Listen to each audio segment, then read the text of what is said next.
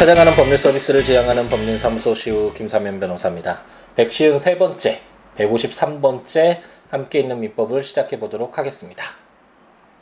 시간이 많이 늦어졌네요. 어, 이제 밀린 일처리를 이제 하고 어, 드디어 함께 있는 형법, 그러니까 총칙 부분을 아, 뭐 벌써 한 몇 개월 전부터 쓰겠다 쓰겠다 이야기만 하다가 아, 이제 몇 개의 조문 남겨 있어서 아, 그거를 이제 에, 지금까지 이제 끝나고 나서 6시 이후에 에, 마무리를 아, 지고 아, 이제 함께 있는 민법을 시작하기 위해서 녹음을 시작하고 있습니다. 아, 이제 함께 있는 헌법은 아, 기본권 편이 전자책으로 이제 발간을 했고요. 아, 함께 있는 헌법과 관련된 그 책과 관련된 내용을 바탕으로 해서 아, 이제 팟캐스트 함께 있는 헌법도 아, 이제 월요일에 시작을 했는데 아, 함께 있는 헌법에서 말씀드렸던 것처럼 아, 이제 정말 아, 열심히 팟캐스트도 한동안 좀 많이 침체되어 있었잖아요. 예전에 예, 처음 시작할 때는 열정적으로 이렇게 시작을 했다가 한 2년여 정도의 시간이 흐르다 보니까 많이 어, 지치기도 하고 예, 약간 어, 흥미가 떨어져서 재미를 못 느꼈던 그런 부분도 있긴 했었는데 에, 어쨌든 정말 많은 분들이 찾아주시고 좋은 말씀 많이 해주시면서 어, 들어주시고 어, 보아주시고 아, 이렇게 하기 때문에 좀 더 사명감을 갖고 열심히 해야겠다는 생각을 가지고 있고요.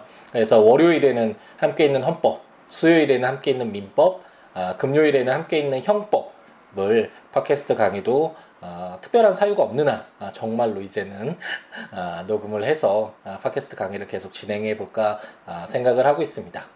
뭐 함께 있는 헌법에서는 아, 좀 이것저것 하고 싶은 이야기도 많아서 일주일에 한 번 정도 이렇게 진행을 하니까 이렇게 좀 길게 진행이 됐던 부분이 있는데 에, 함께 있는 형법과 함께 있는 헌법 부분은 에, 그 법률 내용만 어, 가지고 좀 충실히 한 어, 4분에서 10분 사이, 5분에서 10분 정도 그 사이에 에, 이렇게 짧은 시간에 녹음을 하고 아, 이렇게 짧게 하지만 그 내용 충실하게 아, 이렇게 전달을 아, 해볼까 아, 생각 중이니까 아, 헌법 대한민국 헌법과 아, 그리고 어떤 형 벌을 저질러 어떤 죄를 저질렀을 때 그것에 대한 에, 국가의 책임을 부여하는 거잖아요. 그 형벌을 부과하는 형법. 아, 이런 에, 공법의 대표적이라고 할 수 있는 형법이죠. 어, 지금 우리가 읽어 보고 있는 함께 있는 민법은 어떤 사법 관계 기준 어, 가장 일반법이라고 할 수 있고 그리고 헌법은 아, 어떤 국가가 있었을 때 아, 필수적으로 요즘에는 아, 요구되는 아, 반드시 있어야 되는 그런 법률 최상위 법이라고 할 수 있겠죠. 그 국민의 기본권과 아, 국가의 어떤 통치 구조를 담고 있는 아, 매우 중요한 아, 법률인 대한민국 헌법까지 이렇게 세 개의 조문을 아, 한 1년에서 2년 사이 에, 천천히 일주일에 하나씩 하나나 두 개의 조문씩 이렇게 진행을 해보려고 하니까 아, 관심 있는 분들은 아, 찾아서 함께 있는 김사면 변호사의 함께 있는 헌법, 그 함께 있는 형법 이렇게 찾아서 같이 들어주시면 아, 뭐, 뭐 수험 공부하시는 분들은 공부를 하기 위해서 들어서 이렇게 참고하시면 되지만 그 외에 제가 함께 있는 민법이나 이 함께 있는 시리즈를 하는 이유가 아, 법률이 예, 어떤 중심이 되는 사회 기준이 되는 사회를 살고 있으면서도 우리가 법률을 너무나 멀게끔 너무나 멀리 느껴졌었잖아요. 어, 도저히 이해될 수 없는 아, 이게 정말 외래어인지 뭐 외계어인지 알 수 없는 그런 정도로 아, 좀 우리 사회에 에, 가까이 다가오지 못한 부분이 있는데 아, 이제 법률을 좀 더 쉽게 편안하게 여길 수 있는 기회를 제공한다는 측면에서 아, 이제 계속 진행을 해보려고 하고 아, 여러분들 많이 응원해 주시면 더욱 힘내서 아, 열심히 한번 해보려고 합니다. 오늘 에, 함께 있는 민법 팟캐스트를 애청하신다는 분이셨는데 이게 전화 상담을 어, 해 주셨더라고요. 그래서 전화 상담을 하는데 에, 그 앞부분이 좀 아, 길다. 그 내용 그건 알죠. 뭐 이런 식으로 말씀을 하셔서 알고는 있지만 아, 물론 민법 어떤 법률을 알기 위해서 함께 있는 민법 팟캐스트를 들으신다라는 것도 알고 있지만 에, 약간 좀 에, 서운하기도 하더라고요. 아, 제가 수없이 말씀드렸듯이 에, 정말 하고 싶어서 아, 이런 방송 하나 있어도 상관없겠다라고 생각해서 아, 진행이 됐던 건데 에, 점차 너무나 많은 분들이 들어주시니까 이제 각자의 에, 기준이 다 다르잖아요. 에, 어떤 분들은 정말 민법만 읽고 해설만 딱 하고 끝. 뭐 이렇게 하기를 원하시는 분들도 있고 어 제가 하는 뭐 이런 이런 저런 이런 이야기들 이런 것들 좋게 들어주시는 분들도 계시고 정말 다양하다 보니까 어 그 기준을 맞추기가 점차 쉽지 않게 되는 것은 사실인데요. 음 어쨌든 함께 있는 민법은 어 제가 처음 시작했던 그 마음 그대로 그 형식 그대로 좀 진행을 해보려고 하니까 만약 너무 앞부분이 어, 짜증난다. 왜 저런 김사면 변호사는 왜 저런 쓸데없는 이야기를 할까? 그냥 법률 이야기만 재밌게 해줘도 좋을 텐데 아, 이렇게 생각되시는 분들은 앞부분을 가감하게 건너뛰셔서 아, 법률부터 시작하시는 시작하는 아, 그런 부분부터 들어주시면 감사하겠습니다. 그럼 함께 있는 민법 들어가 볼까요? 이제 우리가 채권 부분에서 채권에 공통적으로 적용되는 내용들을 담고 있는 채권 총칙 부분을 모두 읽었고 이제 어, 채권 어, 강론이라는 교과서 제가 전자책으로 발견한 함께 있는 민법 채권 강론 이라는 제목으로 발간을 했죠. 하지만 어, 실제로 봤을 때는 어, 이제 계약 사무관리 부당이득, 불법행위 이 각각의 장이고 어, 이 내용들이 이제 채권 강론이라는 편으로 이렇게 묶여서 교과서가 어, 흔히 발간이 되는데 어, 형법 총칙 부분이 이제 어, 이미 발생한 채권이 어떤 것인가, 어떤 효력을 가지고 뭐 채권 양도 되는가, 채권은 어떻게 소멸되는가 이런 내용들 공통적인 내용들을 담고 있었다면 이제 계약부터는 계약 사무관리 부당이득 불법 행위는 아, 이제 채권이 발생하게 되는 그런 원인이라고 할 수 있겠죠. 아, 그런 내용들을 담고 있고 가장 아, 중요한 아, 채권뿐만 아니라 사실 민법 전체를 보더라도 그리고 우리 사회를 보더라도 가장 중요한 부분이라고 할 수 있는 계약법이 이제 시작이 된 것이죠. 그래서 계약법이 시작되면서 이제 계약도 내용이 너무 어, 많다 보니까 어, 계약에 공통적으로 적용되는 총칙 규정이 있는데 물론 이제 나중에 이 계약의 각직 부분에서는 매매 계약, 증여 계약, 위임 계약, 도급 계약, 임대차 계약 뭐 이런 여러 가지 다양한 계약의 종류들이 나오겠지만 이런 계약 들의 공통적으로 적용되는 내용들을 또 따로 뽑아서 이제 계약 총칙 부분을 아, 우리가 읽고 있는 것이고 그 첫 번째로서 이제 그럼 계약이 어떻게 성립되는가와 관련된 내용들을 아, 이제 우리가 읽고 있습니다.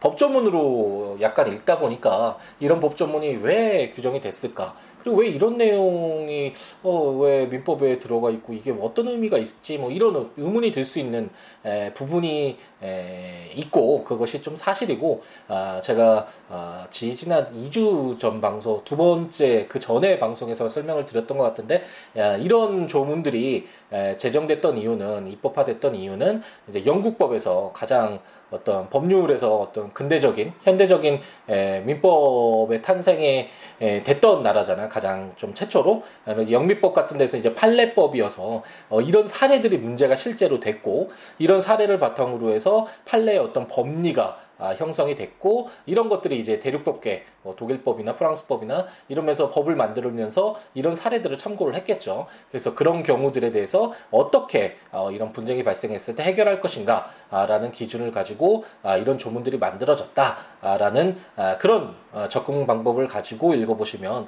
아 왜 그렇구나라는 것을 어느 정도 어, 쉽게 이해하실 수 있지 않을까라는 생각을 해봅니다. 계약은 청약과 승낙의 합치로 어, 성립이 되죠.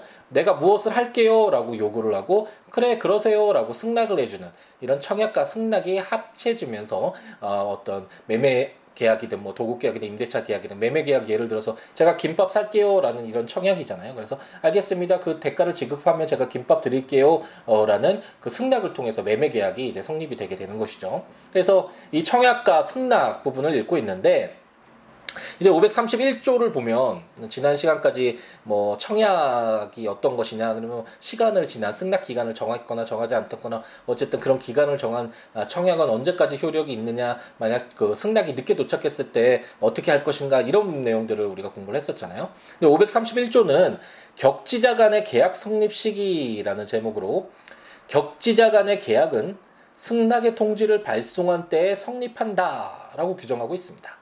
이 조문도 이게 도대체 무슨 말이냐? 격지자는 어, 계약 당사자들이 먼 거리에 떨어져 있다라는 것을 어, 그런 걸 말하잖아요. 이게 떨어져 있는 사이라는 거잖아요. 그랬을 때 계약이 언제 성립하는 것이냐라는 조문인데 이것만 보더라도 어, 지금 우리 시대에서는 즉시 즉시 의사소통이 가능하잖아요. 의사의 표시도 가능하고 의사의 합치도 사실 가능하잖아요. 뭐 이메일이나 SNS나 제가 영국에 있을 때도 어 뭐 한국에 있는 지인들과 친구들과 어, 연락하는데 뭐 거의 불편이 없을 정도로 한국에 있는 것처럼 느껴질 정도로 아 이렇게 즉시 즉시 이렇게 어떤 본인의 의사가 아, 표시가 되는 그런 시대를 살고 있는데 아, 지금 531조와 같이 격지자 간의 계약이 언제 성립한 것으로 볼 것인가 이런 내용이 뭐가 그렇게 중요하지? 뭐 계약 청약하고 승낙한 사람이 뭐 이메일로 보내서 그 이메일 열면 뭐 계약이 성립하는 거 아닌가? 뭐 어떤 이런 식으로 어, 조문이 형성돼야 될 거 되지 않을까라는 의문이 들 수도 있는데 어쨌든 이런 에, 조문들이 에, 규정이 된 이유는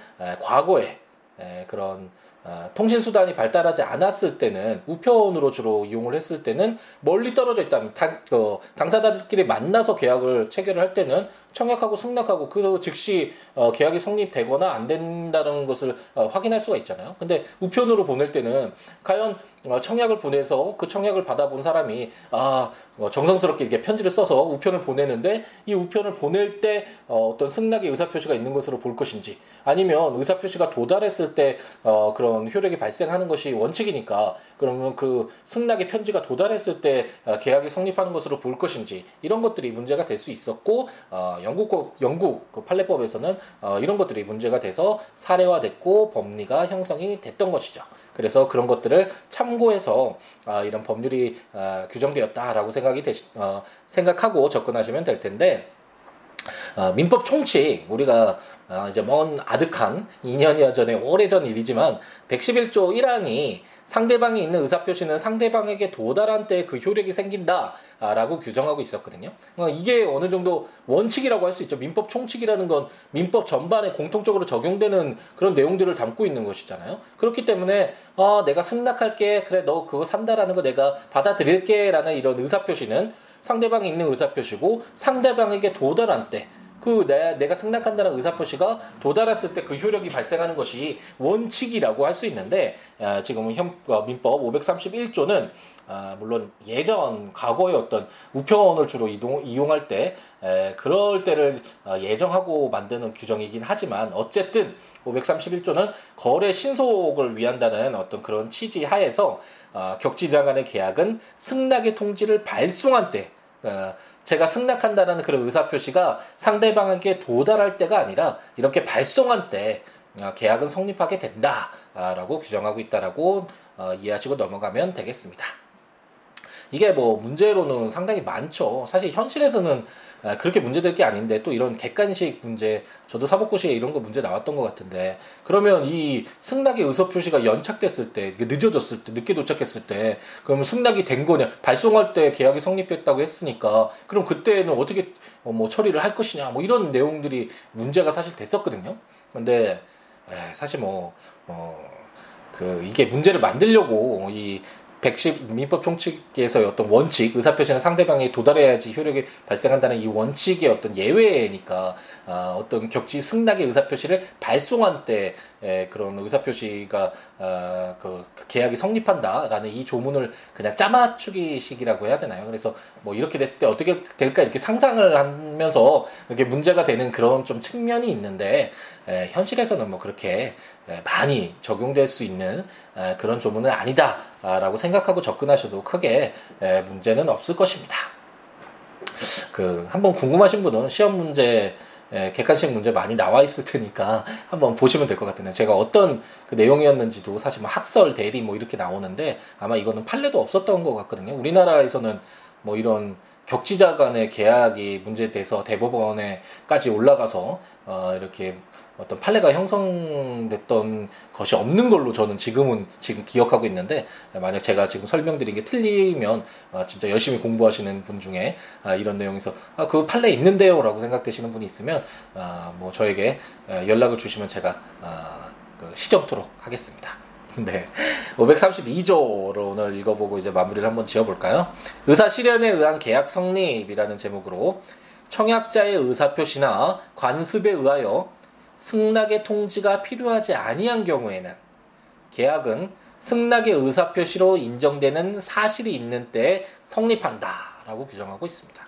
이건 현실에서 어느 정도 어, 문제가 될 수 있는 부분이겠죠. 우리가 제가 처음 계약 민 법 이제 시작을 하면서 아, 우리나라 이제 공부에 있어서 이 청약과 승낙 계약의 성립 부분이 좀 소홀히 예, 다루어지는 측면이 분명히 있다라고 아, 설명을 드렸던 것 같은데 아, 왜냐하면 이 조문 자체가 좀 현재 우리의 모습과는 우리 모습에서 좀 어떤 기준이 되는 그런 것으로는 부족한 점이 있어서 어떤 다른 특별법이나 아니면 당사자들 간의 계약에 특별 어떤 조무, 조항을 둔다거나 어떤 특별한 합의 사항을 통해서 이렇게 해결하는 경우가 어, 많을 것 같고요. 하지만 532조와 같은 경우에는 현실 속에서도 문제가 될 수 있겠죠. 예를 들어서 갑돌이가 어, 자신의 시계를 울돌이에게 10만 원에 팔고 싶어서 어, 이메일을 보내면서 울돌아 어, 네가 내 시계 그토록 사고 싶어 했잖아. 내 시계 10만 원에 팔게. 내 계좌번호 알지? 그곳으로 입금시켜주면 시계 보내줄게 라고 이렇게 이메일 보냈다고 하죠 이건 청약이잖아요.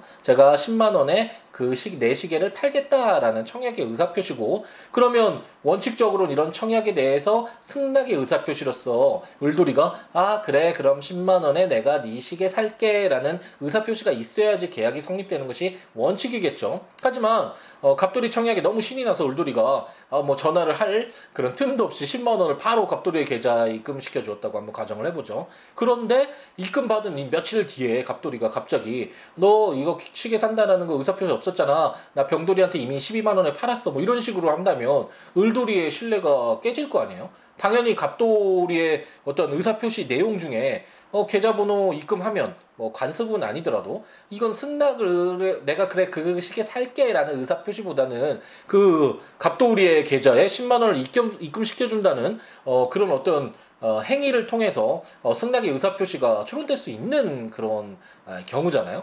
어, 그랬을 경우에는 어, 의사 실현에 의한 계약 성립이라고 해서 어, 승낙의 통지가 필요하지 아니한 경우 어, 라고 보여진다면 계약은 승낙의 의사표시로 인정되는 사실이 있는 때에 계약이 성립된다라고 제532조가 규정하고 있습니다. 이런 것들은 어, 굉장히 큰 다툼이 될 수 있겠죠. 지금 단순한 친 갑돌이와 을돌이 친구 사이의 문제이지만 만약 대규모 거래에 있어서 어떤 관습이 있거나 어떤 간섭적인 간습에 따르면 어떤 행위가 있으면 그 승낙의 의사표시로 볼 수 있는 어, 그런 경우가 있을 수 있잖아요. 그 청약자는 아니다 그런 관습 없다. 아니면 뭐, 어, 그 당시에 당사자의 그런, 어, 행위로서 승낙의 의사표시를 출원할 수 없는 경우다, 뭐, 이런 반론이 가능할 거고, 그 승낙자는 뭐, 간섭이, 이런 간섭이 있었다, 그렇기 때문에 나는 간섭에 따른 행위를 했었다, 그 전에 이런 사례도 있었다, 뭐, 여러 가지 이렇게 다툼이 있을 수 있잖아요. 아, 그렇기 때문에 532조는 뭐 의사 실현에 의한 계약 성립 간단한 조문이지만 어, 이런 조문 같은 경우는 그 우리에게 흔히 발생할 수 있는 계약이 성립됐는지 아, 하지 않았는지를 판단하는 데 있어서 어, 꽤 중요한 아, 의미로 사용될 수 있는 조문이 아닐까라는 생각을 해봅니다. 에, 아까까지 에, 좀 많이 피곤했는데 또 함께 있는 민법 위해서 녹음을 하니까 아, 또 열정적이 돼서 목소리 톤이 높아졌던 것 같네요. 아, 제 지인이 그러더라고요. 이제 함께 있는 민법을 듣는 아, 지인 중에 한 명이 아, 목소리 일반적인 목소리와 달리 목소리가 아, 한음 높다고 해야 되나요? 그 소프라노 톤이라고 해야 되나요? 약간 신이 난 아, 상태에서 목소리가 나온다라는 이야기를 하는 것 같은데 아, 이제 다시 예전에 초심으로 돌아가서 함께 있는 민법 정말 좋아서 너무 이야기하고 싶어서 했던 그런 마음으로 즐겁게 여러분과 만나는 시간을 진심으로 기다리며 이렇게 충실히 채워가는 그런 시간들을 갖도록 노력해 보겠습니다. 아까 말씀드렸듯이 만약 그런 판례 있으면 어, 저한테 알려주셔야 되니까 어, 저에게 연락 주시면 좋고요. 어, 연락을 주실 분은 어, siwo.net, siwo.law.net, siwo.net 어, 블로그나 026959-9970 전화 주시거나 siwo 골뱅이 gmail.com 또는 어, 트위터나 페이스북에 siwo 에 오셔서 어떤 이야기로도 남겨주시면 좋고요. 그리고 이렇게 법률들 읽으면서 함께 있는 민법 들으시면 좋으니까 아, 국가법령정보센터 인터넷에 치셔서 거기서 민법 치셔서 오늘 읽었던 531조, 532조 한번 찾아보시는 것도 좋을 것 같고 제가 이제 전자책으로 함께 있는 민법, 어, 민법 총칙 물권편, 채권 총론, 채권 강론, 친족편, 상속편 아, 이게 모두 발간을 했으니까요. 구입하셔서 해당 조문과 설명들 에, 들으시면서 아, 보시면서 들으셔도 좋을 것 같고 어, 제 블로그에 siwo.net에 일주일에 한 조문씩 한 조문과 설명도 올리고 있으니까 어, 찾아오셔서 조문들 보셔도 좋을 것 같습니다. 수요일에 어, 제가 이제 처음 도입부에 설명을 드렸듯이 월요일은 헌법, 수요일은 민법, 금요일은 형법을 가지고 찾아뵙도록 하겠습니다. 아, 약속은 지켜야 되는데 여러분께 이렇게 공헌을 했으니 특별한 사유가 없는 한 정말 열심히 노력하는 모습을 보이도록 하겠습니다. 저희 블로그에 보면 항상 열심히 살자. 주어진 자신의 삶의 의무를 최선을 다하자. 뭐 이런 이야기 많이 하고 있는데 말만 하고 실천하지 못하면 안 되겠죠. 저도 더 노력하는 그런 삶을 살도록 하겠습니다. 함께 있는 민법 들어주시는 모든 분들 주어진 순간 최선을 다하면서 열정 가득하게 행복을 더욱 행복해지기 위해서 노력하는 우리였으면 좋겠네요. 다음 시간에 아, 이제 계약 총칙 부분 계약의 성립 이제 세 개 조문 남았는데 마무리 질 수 있을 것 같습니다. 다음 시간에 뵙겠습니다. 감사합니다.